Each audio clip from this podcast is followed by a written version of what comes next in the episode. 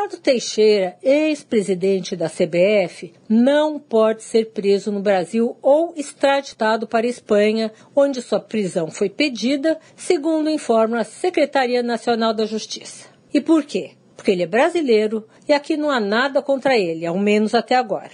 Bom, sua citação, caro ouvinte, é parecida à de Salvatore Cacciola, aquele banqueiro que acabou preso aqui no Brasil. Por ter cidadania italiana e viver na Itália, ele acabou sendo capturado em Mônaco quando saiu da Itália. E aí o Brasil pôde se mexer atrás dele. Agora, há sempre a chance de Ricardo Teixeira voar para tomar no sol em Punta del Este. E aí as autoridades espanholas poderão ir atrás dele. Sônia Raci, direto da fonte, para a Rádio Eldorado.